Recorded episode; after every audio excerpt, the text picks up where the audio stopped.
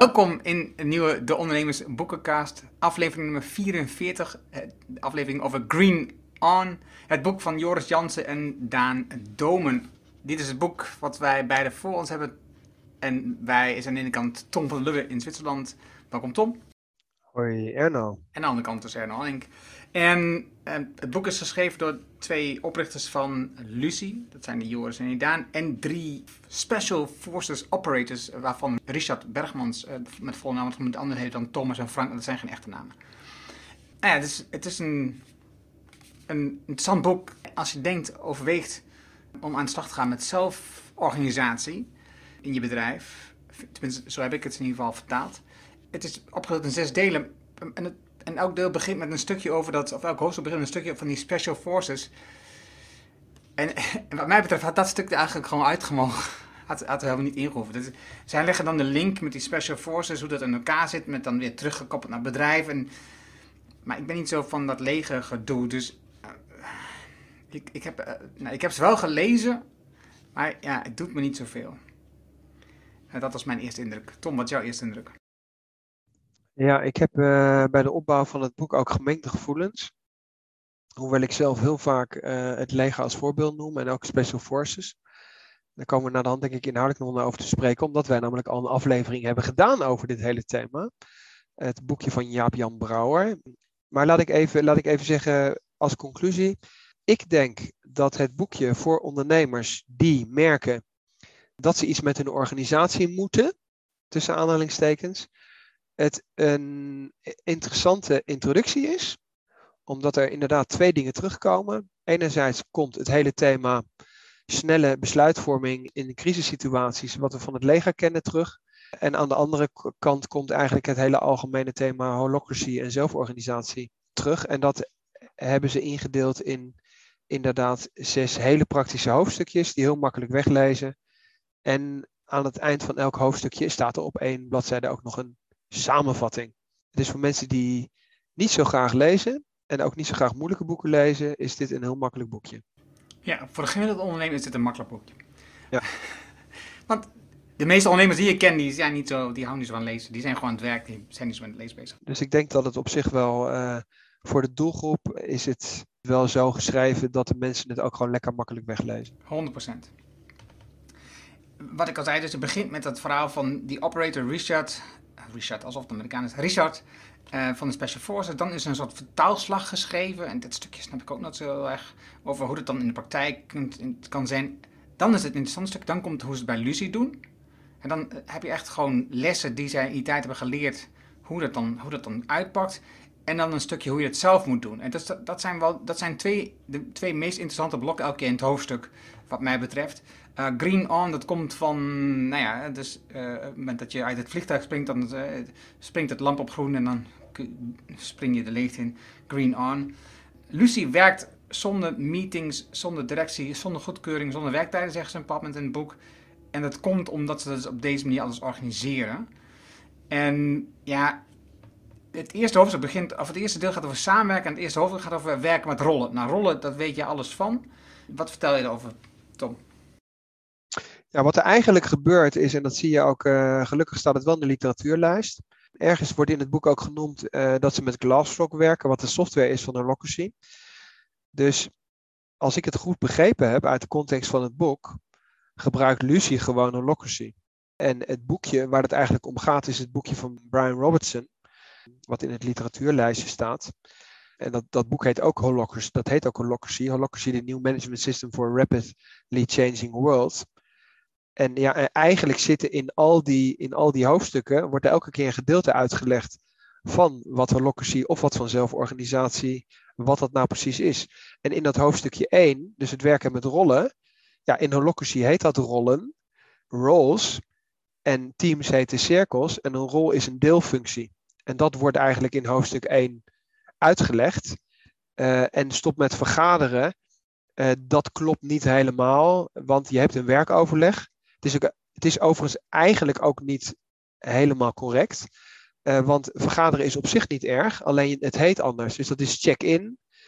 En je kunt zelfs drie keer per dag een check-in doen. Zeker in crisissituaties check je veel vaker in. En je stemt eigenlijk alleen maar heel erg kort met elkaar af wat de status is en wie, en, en wie waar zich bevindt. Dat is wat je doet. Dat doe je overigens in het leger ook. Dus permanent dat met elkaar checken, waar sta je en wie heeft wat nodig van elkaar, dat is wat holocracy is. En de frequentie, uh, die correleert met in wat voor crisissituatie je zit. Dus hoe kritischer het wordt, hoe hoger je frequentie is. Alleen dat heeft met de duur van je vergadering op zich helemaal niks te maken. Nee, dat wordt natuurlijk wel vaak gezegd, stop met vergaderen. Maar dan gewoon mee de traditionele vergadering, waarbij iedereen om tafel zit en, en de directeur of eigenaar die heeft het woord en die doet alles en die zegt alles. En, en dat is heel anders. Dit is een andere structuur, een vaste structuur, verkorten. Um, het is veel meer gestructureerd rond de uitkomst. Je wilt iets bereiken in het overleg. En dan kan je hebt dan die beslis als minimum viable group. Dus dat is het, tweede hoofdstukje in dat deel. Hè? Zijn dat volgens jou dan die cirkels? Want dat wordt mij niet helemaal duidelijk. Nou ja, wat zij in principe zeggen is dat, dat hoe kleiner een team is, hoe sneller je besluitvorming is. En dat is wat ze hier minimum viable groep noemen. Nou ja, onze holocracy structuur staat volledig open. Dus als mensen dat interessant vinden, visie, V-I-I-S-I, Glassrock, kun je gewoon alles vinden. En om even een voorbeeld te nemen, ons HR-team, wat People First heet, daar zitten vier mensen in. Uh, ik, ben, ik zit daar bijvoorbeeld in. Ja, en, dan, en, en het is logisch dat als er minder mensen in het team zitten, dat het veel sneller gaat. En wat je tegelijkertijd doet, en daar zijn wij als organisatie ook een extreem voorbeeld uh, van. Een meeting of een vergadering of een, wat, dan, wat een werkoverleg of een tactical heet. Daar bespreek je eigenlijk wat je bilateraal niet zelf hebt kunnen overleggen. Of wat je vanuit je eigen definitie van je eigen rol niet zelf kon beslissen. Dus hetzelfde principe. Probeer zoveel mogelijk vast te leggen wie welke verantwoordelijkheden heeft, zodat de rol zelf kan beslissen dan is het nog steeds zo dat de rol samen met iemand anders gewoon even een buddy heeft. Dat wordt hier ook beschreven. En dan even zegt van, hé, hey, wat vind jij daarvan, Erno? En dan zeg je ja, nee. En dan, hè, het kan soms zijn dat je gewoon even, even een klankbord wil hebben. Dan beslis je samen. En in een teamoverleg, daar check je even de dingen met elkaar die je van anderen nodig hebt. Of waarvan je zegt van, nou, het is wel belangrijk dat even de rest ook daarover geïnformeerd is. En dat kun je in een enorme snelheid kun je dat doen. Dus om even afsluitend een voorbeeld te nemen. Tijdens de coronacrisis hadden wij ons People First team had drie keer per dag een tactical. Alleen het was een hele korte tactical. Dat was drie keer tien minuten. Ja. In, dat deel worden ja, hulpmiddelen aangewezen als zijn die kun je gebruiken. Als bijvoorbeeld dat je een wiki start om dingen vast te leggen. En dat je een chat tool gebruikt om uh, interne communicatie op gang te krijgen. Want je hebt dan minder overleg, zeker als je dat dan nu doet, uh, werken op afstand. Uh, en welke tools we exact gebruiken worden in het boek niet genoemd. Maar er is een lijst, heb ik al opgevraagd bij Joris Jansen. En die staat op Medium. De link zal ik in de show notes opnemen. Het is altijd handig om even te kijken welke tools zijn nou precies die zij daar gebruiken. En, en, er zitten een paar super interessante tools bij. Dan het tweede deel, dat gaat over flow. Nou ja, ik zou zeggen, lijkt me logisch. Als je, als je, als je flow uh, creëert, dan, uh, dan krijg je veel meer voor elkaar. Wat ik interessant vond in het eerste hoofdstuk in, het, in dit deel is laat je niet afleiden. We hebben het over het schildermodel van Eber-Specher. Um, ik ken dit model niet. Zo grappig dat je op verschillende niveaus kunt worden afgeleid. En, um, en daar hebben ze ook een soort tooltje voor, de SLLS, Stop, Look, Listen en Smell. Eigenlijk is het meer zo van een pauzemoment waarop je even rustig ademhaalt, de omgeving tot je neemt voordat je verder gaat. Het is, wat we de neiging hebben is, als we, zeker als we ouder worden, is dat we vaak dingen bedenken die al mis zouden kunnen gaan. En dan wordt je beslissingssnelheid neemt af en je gaat allerlei dingen bedenken waarom je niet zou moeten starten. En wil je dat doorbreken, dat soort afleidingen in je eigen hoofd, ook maar dat je dingen van, dat iemand iets van je vindt voordat je met iets begint, ja, dan is het goed om even moment van rust in te bouwen voor jezelf. En te zeggen, oké, ademhalen, pauze. Ah, nu kan ik weer verder. Het tweede deel gaat daarin over creëer urgentie. Nou ja, dat is eh, ook wel vaak bewezen als je projecten kort maakt en een goede deadline op hebt. Ze hebben dan zelf het voorbeeld van rondom corona. Ze hebben, een app ontwikkeld hoe je vanuit thuisbeoordeling kunt kijken wat de situatie is. Oh, nou, dat is natuurlijk ideaal als je met mensen die met corona, als de ziekenhuis heel vol ligt, dat je vooraf uh, instant kunt bepalen van is het waardevol om naar het ziekenhuis te gaan, ja of nee, met die tool. En die moet in een hoog tempo worden opgebouwd. Dus accountability partners helpen hierin. dus dan maak je afspraken met je accountability partner wat je gedaan hebt. En die creëert ook een vaste agenda van dat gesprek met die En dus wat je net al zegt, die, dat soort gesprekken blijven heel kort. doordat het allemaal vast georganiseerd wordt en dat je niet lang uitweidt over dingen. Nou, in het laatste hoofdstuk, uh, ik ram er een beetje doorheen met deze flow, want ik vond het niet super interessant. Maar zorg voor het thuisfront. Nou, dat is, ja, voor mij is dat niet zo vreemd. Maar goed, ik werk vanuit huis, dus dan is het niet zo is een beetje apart. Maar ik weet dat jullie daar wel, um, wat, je hebt daar precies wel verteld bij, bij Visie, hoe je bijvoorbeeld rondom corona, nu veel mensen vanuit huis werken, hoe je daar voor het thuisfront zorgt, Tom. Ja, en wat is wel grappig dat je dat zegt, want ik vond dus juist dat hoofdstukje 6, of dat kleine hoofdstukje 6, Zorg voor Thuisfront, vond ik eigenlijk bijna het meest interessante stukje van het hele boek.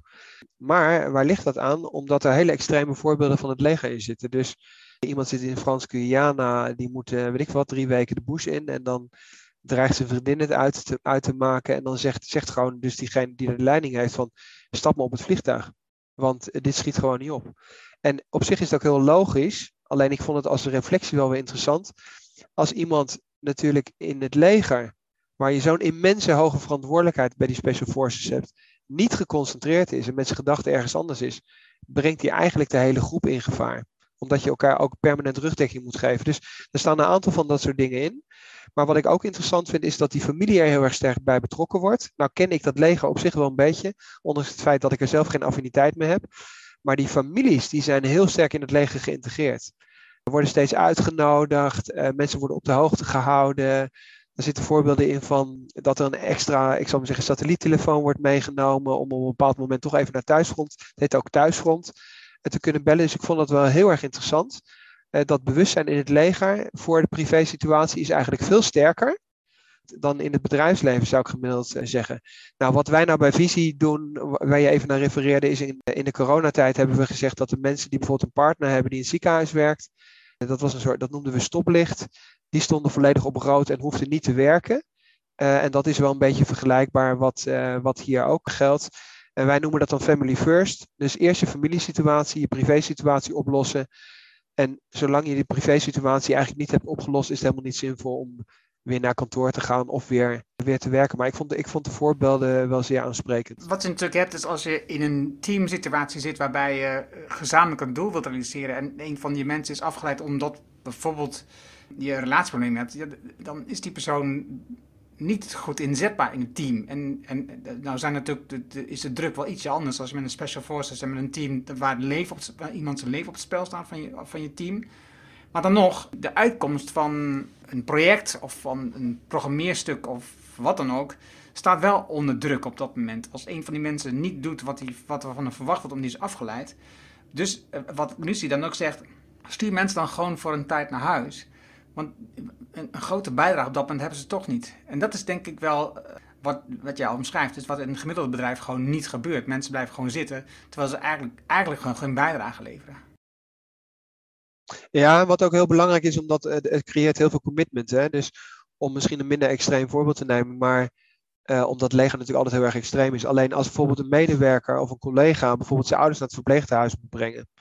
Of een verhuizing moet organiseren. Of uh, nadat iemand overleden is, de moeder of de vader moet helpen met allerlei papiertoestanden, et cetera. Dan kun je beter tegen die collega zeggen, weet je wat, regel dat nou even. Jouw vader of jouw moeder is overleden, of jouw oom of je tante, of wat dan ook.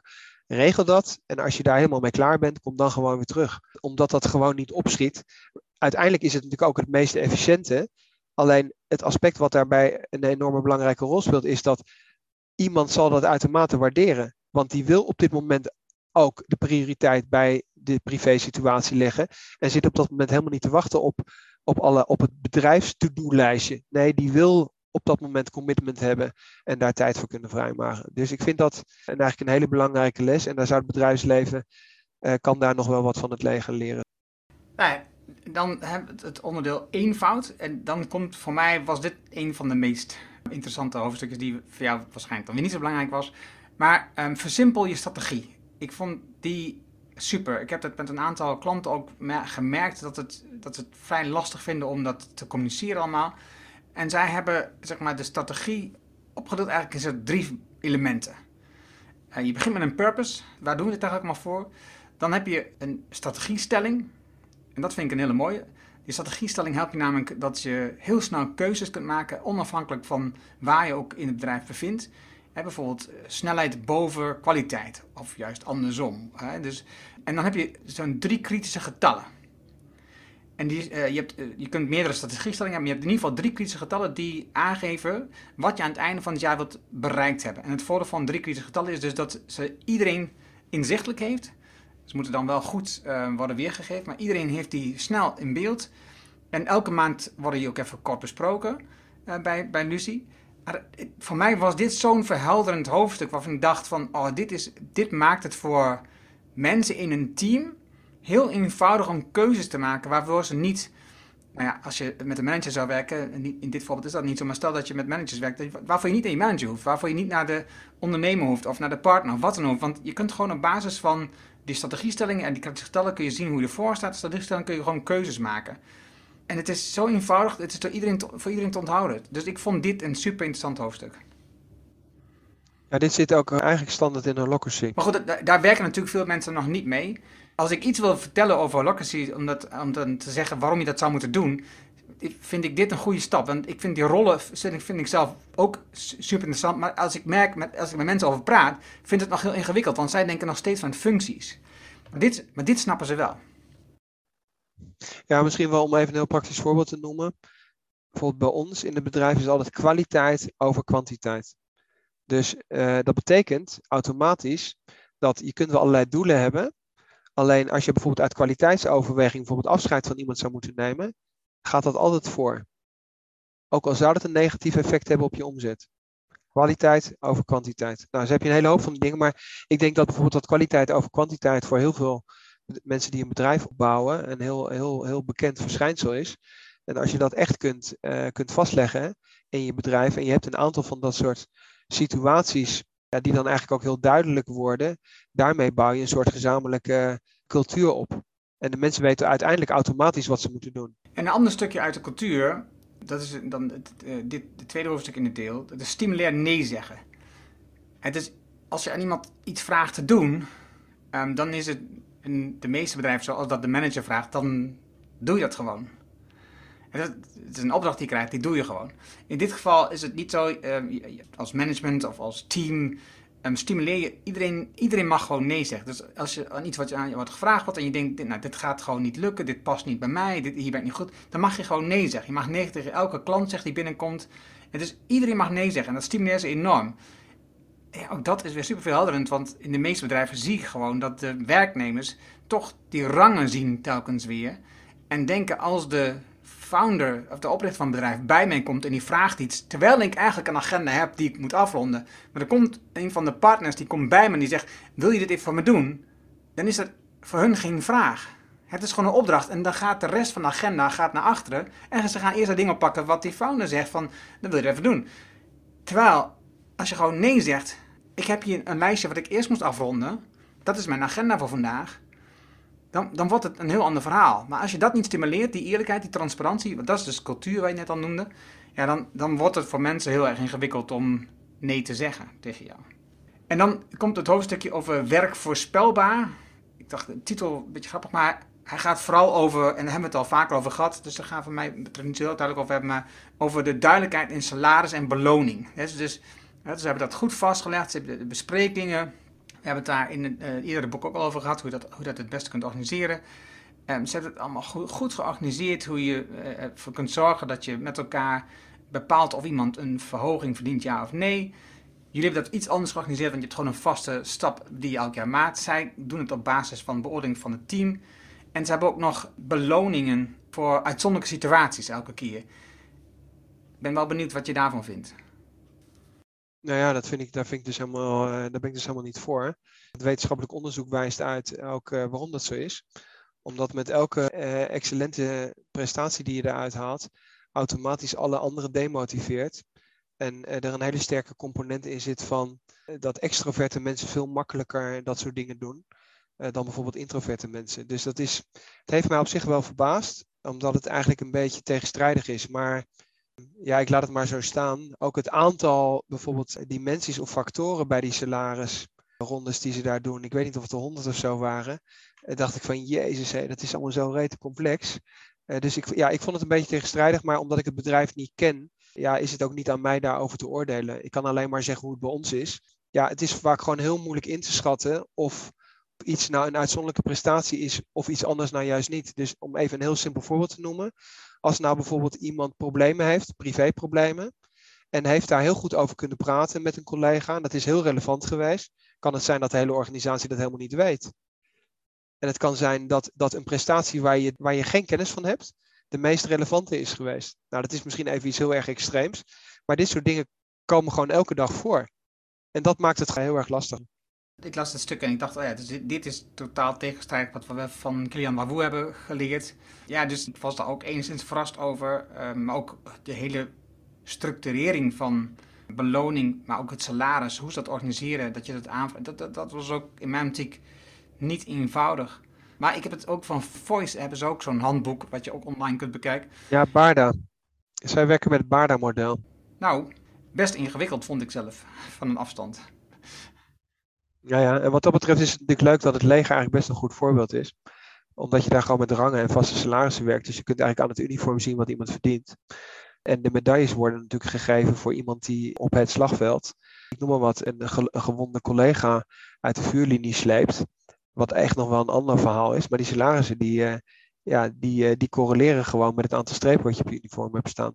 Ik weet niet precies in welk deel dat was, um, maar ik herinner me het nu in één keer weer. Wat ze dan wel hebben, als je praat over die medailles, hebben van die badges, met die stickers en buttons. Ja, ja. ja.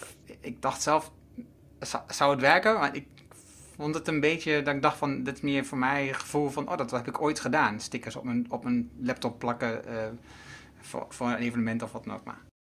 Nou, er is wel een discussie over binnen Holocracy ook over, omdat Holocracy zelf eigenlijk over beloning niks zegt. En er is wel mensen die in die hele community zitten van Holocracy, daar, hebben, daar heet het ook badges. Dus uh, ja, daar is wel een discussie over gaande. Ik zeg ook helemaal niet dat uh, er niet meerdere wegen naar Rome leiden. Elke organisatie moet gewoon in de eigen context gewoon kijken wat het beste werkt. En, en van daaruit, hè, lerende organisatie, gewoon elke keer dan weer samen kijken. Van nou, we hebben iets geprobeerd, functioneert dat, functioneert het niet, oké. Weer aanpassen, volgende stap zetten en dat, en dat itereren, dat zo snel mogelijk achter elkaar weer agiel verder ontwikkelen. Dat is eigenlijk het enige antwoord. Er is niet, er is niet één concept voor iets. Oké, dan is het, het vierde deel vertrouwen. En dan, hier hebben we het ook al vaak over gehad. Het eerste hoofdstuk in het deel gaat over selecteren op kernwaarden. Dus de mensen die je aanneemt, die selecteer op kernwaarden. En dus niet op waar ze goed in zijn. Dus, dus zijn hun kernwaarden, passen die bij ons bedrijf, ja of nee? Dat is waar je als allereerst op selecteert. Zij doen een vrij uitgebreid selectieproces. Dat zie je bij veel bedrijven die selectie uh, in zich hebben genomen. Of, dat zie je bij andere bedrijven niet. Hè? De andere bedrijven zie je vaak dat die op basis van een cv mensen aannemen één kort gesprek hebben met iemand en dan een besluit nemen. Terwijl je eigenlijk die persoon totaal niet kent op dat moment nog. En misschien hebben ze dan twee gesprekken en houdt het op. Dus ik denk dat deze manier die ze daar uitleggen, maar die ook bij veel bedrijven die op deze manier werken, zeg maar in zo'n zelforganisatie, veel beter functioneert. Want de mensen worden aangenomen door het team zelf. Door mensen uit het team is hoogstens dan iemand bezig vanuit de HR-rol of bij jou de people first rol, zeg maar, die daar aanwijzingen geeft, die daar ondersteuning geeft. Maar voor de rest zijn er ook weer vaste processen. Het lijkt lastiger als je van afstand naar kijkt en je bent gewend om gewoon basis van feest te selecteren, mensen uit te nodigen, een paar gesprekken hebben en dat je dan klaar bent. Dit proces duurt veel langer.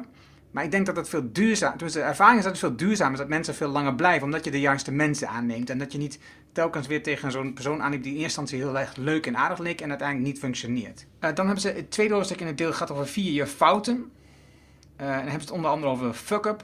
De fuck-ups, uh, de fuck-up vrijdag is volgens mij af van één keer de maand doen ze een fuck-up dag. Waarin je alle fouten deelt, of eigenlijk de grootste fout die je hebt gemaakt afge afgelopen maand. En iedereen deelt daar zijn of haar grootste fout. En dat is, ja, ik denk dat het, als je ermee begint heel erg vreemd is voor mensen die erin stappen, dat je denkt van ja, moet ik nou mijn fouten gaan delen? Dat is wat we niet echt gewend zijn. Maar het zorgt natuurlijk voor enorme transparantie. En voor minder schaamte voor je fouten. En dus daardoor een hele open cultuur, waarbij alle fouten die gemaakt worden ook bespreekbaar. En dat mensen dus niet hun eigen fout ergens gaan verstoppen en, of verdoezelen of wat dan ook. En dus hou je ook de, uitkomst van je project of van product of van de dienst of wat je maar levert, hou je gewoon heel erg schoon en open. Want als er een fout wordt gemaakt, praten mensen er gewoon open over uiteindelijk. En dat vind, dat vind ik ook een mooie stap. Ja, het is wel heel erg Amerikaans. Dus het is, um, maar goed, dat is weer persoonlijke ervaring. mijn persoonlijke ervaring binnen onze structuur is dat het veel zinvoller is dat de mensen bijvoorbeeld binnen de rol, hè, als je met z'n tweeën rolvervuller bent, of binnen het kleine team, onmiddellijk uh, als er dingen, als er die reflectie is en je erachter komt, hé, dat hadden we anders moeten doen, onmiddellijk daar die dingen bespreekt, is, vind ik, constructiever en beter. En ook makkelijker, omdat het toch een vertrouwelijkere setting is dan dat jij bijvoorbeeld, ik noem wat, we zijn nu 60 mensen, uh, zelf ongeveer dezelfde grootte hebben als Lucie dan dat wij één keer per maand, ik zou maar zeggen, zeggen van, nou weet je wat, we gaan uh, pizzaavond doen en dan mag je één voor één vertellen wat je, wat je voor een enorme fout hebt gemaakt. Maar dat is onze persoonlijke ervaring. Dus wij hebben die fuck-ups niet geïnstitutionaliseerd als maandelijks event, maar eh, wat er wel gebeurt is dat iedereen heel erg erop zit. Maar dat heeft ook weer die koppeling met het salaris te maken. Als je weet dat het sowieso geen effect heeft voor je bonus of wat dan ook, ja, dan kun je dat ook rustig delen en zeggen, nou, wat, ik, wat mij nou is overkomen, of dat had ik echt heel anders moeten doen. En dan is het gewoon ook onderdeel van de cultuur. Dus daar zijn, daar, ook daar zijn weer meerdere wegen die naar Rome leiden. Ik, ik denk dat het voordeel is natuurlijk ook uh, welke manier je kiest, maar dat anderen leren ook van je fouten. Je hoort een fout en je denkt, oh ja, shit, dat, moet, dat, is, dat, dat is me overkomen, had ik ook kunnen doen. En, dat, en dat, ik weet nu dat ik dat niet moet doen op die manier. Dus dat, dus als ik nu bijvoorbeeld, ik zit bij de scheidsrechters ook in, dus een groepsapp en dan hebben we een gesprek over een wedstrijd, maar er wordt weinig besproken over wat er fout gaat van een scheidsrechter in een wedstrijd. Wel eens een vraag over, over een beslissing, of dat dan wel de juiste beslissing was, maar weinig over wat er misgaat in een wedstrijd. En ik schrijf elke week een zelfreflectieverslag over mijn wedstrijd, maar in principe, en dat deel ik met mijn uh, coach, maar dat, mijn principe um, zou je natuurlijk van dit soort dingen met elkaar veel meer kunnen leren door het gewoon open met elkaar te delen. Dat sluit gelijk aan bij het laatste deel. Voer moeilijke gesprekken. Dit deel gaat eigenlijk vooral over wanneer mensen niet goed functioneren, wat je dan, wat je dan moet doen. Het gaat niet zozeer over algemeen lastige gesprekken, maar het gaat vooral over mensen die niet goed functioneren.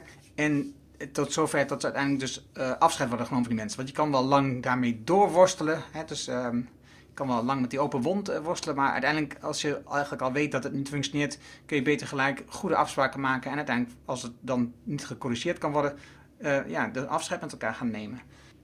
Het laatste deel is aanpassingsvermogen. En deze lijkt een beetje op het deel van flow, vond ik zelf in het begin. Uh, want het begint met word mentaal weerbaar. En als je kijkt naar het stuk flow, begint het met laat je niet afleiden. Nou, dit is een beetje hetzelfde. Want het eerste gaat over dus mentaal weerbaar worden. Nou, dat je dus momenten kiest in de dag bijvoorbeeld om te gaan wandelen of yoga of mediteren. Zodat je wat meer tot rust komt. En dat je bewust dus rustmomenten inbouwt in je dag. Lucie is daar wat ver in gegaan. Ze hebben uiteindelijk een vierdaagse werkweek ingevoerd. Um, zodat iedereen een extra dag heeft voor meer rust. Ze hebben gemerkt dat, dat, dat in mensen worden wel betaald na de vijfdaagse werkweek. Die ze daarvoor hadden. Maar ze, werken vier dagen officieel. En hebben ze daarmee een extra rustdag. Want omdat je, als je in je privé weer heb je dan vaak zaterdag nog dat allemaal vol zit. En je zondag weer begint na te denken over werk. Heb je een extra rustdag van meer creativiteit. Bij hun bevalt het goed. Dus ik ben zeer benieuwd welk bedrijf dit gaat volgen. Dit voorbeeld zou ik zeggen. Dan heb je, maak het kleiner. Dit gaat echt over aanpassingen die je heel snel kan doen. Als je een groot project hebt Waarbij, ehm, en dat zie je als je met gemeentes werkt bijvoorbeeld, heb je te maken met aanbestedingstrajecten die heel erg groot zijn. En dus krijg je heel veel um, stappen die je moet vastleggen. En waarbij de gemeente alles wil hebben vastgelegd in die aanbesteding, hoe je de dingen in de toekomst gaat organiseren. Dat betekent dat je, ik ken, ik ken het ervaring met klanten, dat je weken bezig bent met het opstellen van zo'n aanbesteding. En uiteindelijk gaat het in praktijk, gaat het nog, klopt het nog allemaal niet. En ze dekken zichzelf enorm in voor als het misgaat, wat er dan moet gebeuren allemaal. En uiteindelijk komt dan een project gewoon heel moeizaam op gang. Dat duurt heel erg lang allemaal. En als het dan misgaat, dan is het, lijkt het ook of je het niet meer kunt vlot trekken. Of, want nee, dit was wat in de aanbesteding stond. Zo moeten we het doorvoeren. En wat zij bijvoorbeeld zeggen is niet verander dan niet tijd die daar besteedt. Dus ga niet zeggen we gaan er langer mee in de slag, maar verander de wat. Dus verander wat je wil bereiken. Maak dat dan kleiner, waardoor je dat sneller kunt bereiken. Dus als je een groot project hebt, wat heel groot uitziet, kijk naar wat is, hoe je het kunt verkleinen. Wat is de kleinste stap waarmee je kunt beginnen? En begin dan gewoon en kijk vanuit daar verder. Want dan word je veel flexibeler. Want als je dan tot de eerste stap daarna in, eh, tot de conclusie komt: hey, dit um, is deze uitkomst, dat is fantastisch, maar dat was niet wat we gepland hebben. Dus we moeten vanuit hier verder. Dat betekent namelijk dat je op een ijsplitsing komt, zeg maar, of een T-splitsing, die je van tevoren niet had gezien. Als je het hele plan in één keer hebt gemaakt. En nu heb je de eerste stap gezet en dan kom je op deze punt en denk oh wacht, ik, ik moet gewoon linksaf en niet rechtsaf. Dus we gaan nu deze kant op en dan gaan we dat ontwikkelen. je maakt, het maakt je enorm wendbaar. Dus ik, ik snap dat wel. Wat eigenlijk in, in, in die onderhoofdstukjes of Green on 14 en Green on 15 gebeurt, is dat er eigenlijk in, uh, op 10 bladzijden het hele Kaizen-principe wordt uitgelegd. Dus ja, voor de mensen die Kaizen kennen, ja, Gemba is, is Kaizen. Dat komt van Toyota in principe. Toyota Way zouden we ook een keer kunnen behandelen overigens. Waar in de fabriek eh, ga je daar naartoe waar iets plaatsvindt. En daar vraag je zeven keer waarom, waarom, waarom, waarom. En daar probeer je er eigenlijk achter te komen. Dat, en dat, dat heet in het Japans Gemba. Dus uh, nou zie ik, weet ik niet of in de, in de literatuurlijst uh, de Kaizen-boeken erin staan. Maar het is wel een beetje, het is allemaal wel hapsnap bij elkaar uh, geplukt. En, en soms ontbreekt toch een beetje, de, een beetje de context. Want bijvoorbeeld in dat hoofdstukje 14 van het Kanban-bord. In Kaizen is het zo dat je een bepaald aantal veranderingen wilt doorvoeren. Maar dat die gemaximeerd is. Omdat als die to-do-lijst te lang wordt, dan heeft het een demotiverend effect. Nou, dat wordt, het wordt een beetje uitgelegd, maar het wordt, maar het wordt elke keer een beetje voor de helft uitgelegd. Nou, nou is het op zich wel begrijpelijk als jij op 180 bladzijden met grote letters en weinig tekst en veel foto's gewoon even uh, appetite wilt uh, creëren. Maar soms doet het ook wel een beetje tekort aan de complexiteit van de, van de vraagstukken. Ik zit te kijken, ik zie uh, niet staan. Het enige wat ik zie staan is dus het boek wat ze wel schrijven, is de Three Box Solution. Wat je zegt, het is dat uh, start in beweging en klaar. Er staat bijvoorbeeld op bladzijde 183. Gemba is Japans en betekent letterlijk de daadwerkelijke plek. En met het doen van een Gemba Walk wordt bedoeld dat leiders van de groep ook daadwerkelijk op de werkvloer of bij de gebruikers van de eindproducten te vinden zijn, zodat ze beter weten wat de medewerkers en klanten nodig hebben. Ja, dan moet je wel, ik denk wel dat je Kaizen moet uitleggen. Dus in Kaizen is het zo ook weer dat iemand die leiding geeft, dus iedereen zegt van Lucy doet iedereen daadwerkelijk mee, staat in de alinea eronder, de persoon die verantwoordelijk is voor het sales team verkoopt ook zelf. Ja, dat is dat, dat, is, dat is dat idee van de werkende voorman. Dus niet de manager geeft leiding, maar weet zelf eigenlijk niet wat sales is. Nee, degene die zelf sales in dat sales team een van de salesmensen is, die heeft die coördinerende rol. En die kan ook manager zijn van het sales team.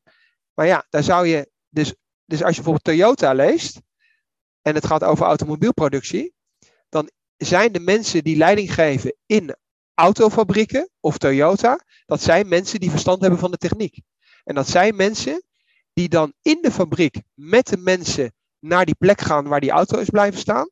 En iedereen in de Toyota-fabriek mag aan de rode hengsel mag die trekken. En dan stopt, dan stopt die hele automobielproductie. Dus een enorm empowerment ook bij de werknemers op de werkvloer. En in die context vindt dan een Gemba Walk ook plaats. Alleen die, die context is er niet. Dus als mensen dat nou interessant vinden, omdat ze bijvoorbeeld in, de, in producerende, producerende ondernemingen werken, dan zou ik zeggen: oké, kijk naar de Toyota Way. De Japanners zijn daar heel sterk in. Kijk wat die Kanban-borden zijn. Porsche is daar heel bekend ook door geworden.